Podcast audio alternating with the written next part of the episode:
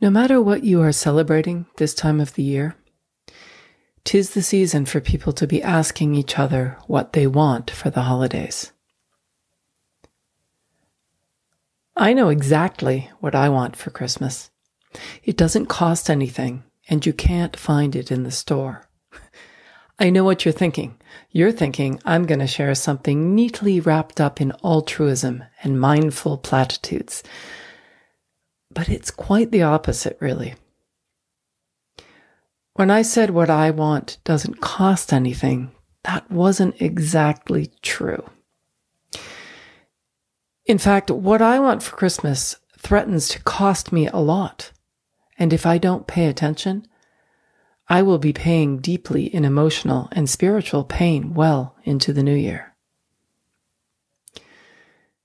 You see, when our wants are tied to things happening or people being a certain way, our happiness becomes dependent on things we can't control.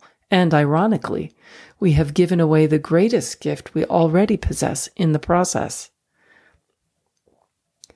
It is so unbelievably easy to dwell on the vivid memories of what the holidays used to look like, or to imagine what they could be.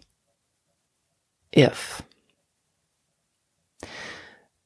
So when we say, all I want is for my family to be happy, or all I want is for there to be peace on earth, although beautiful sentiments,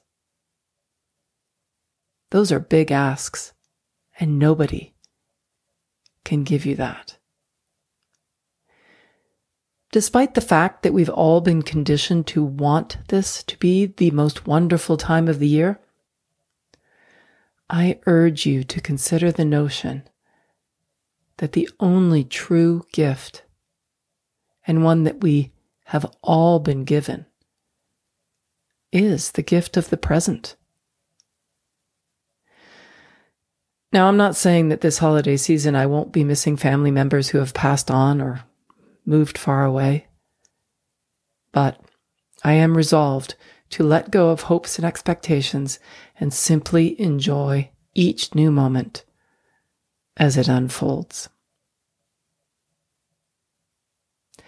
I'm Lisa Hopkins. Thanks so much for listening. Stay safe and healthy, everyone. And remember to live in the moment.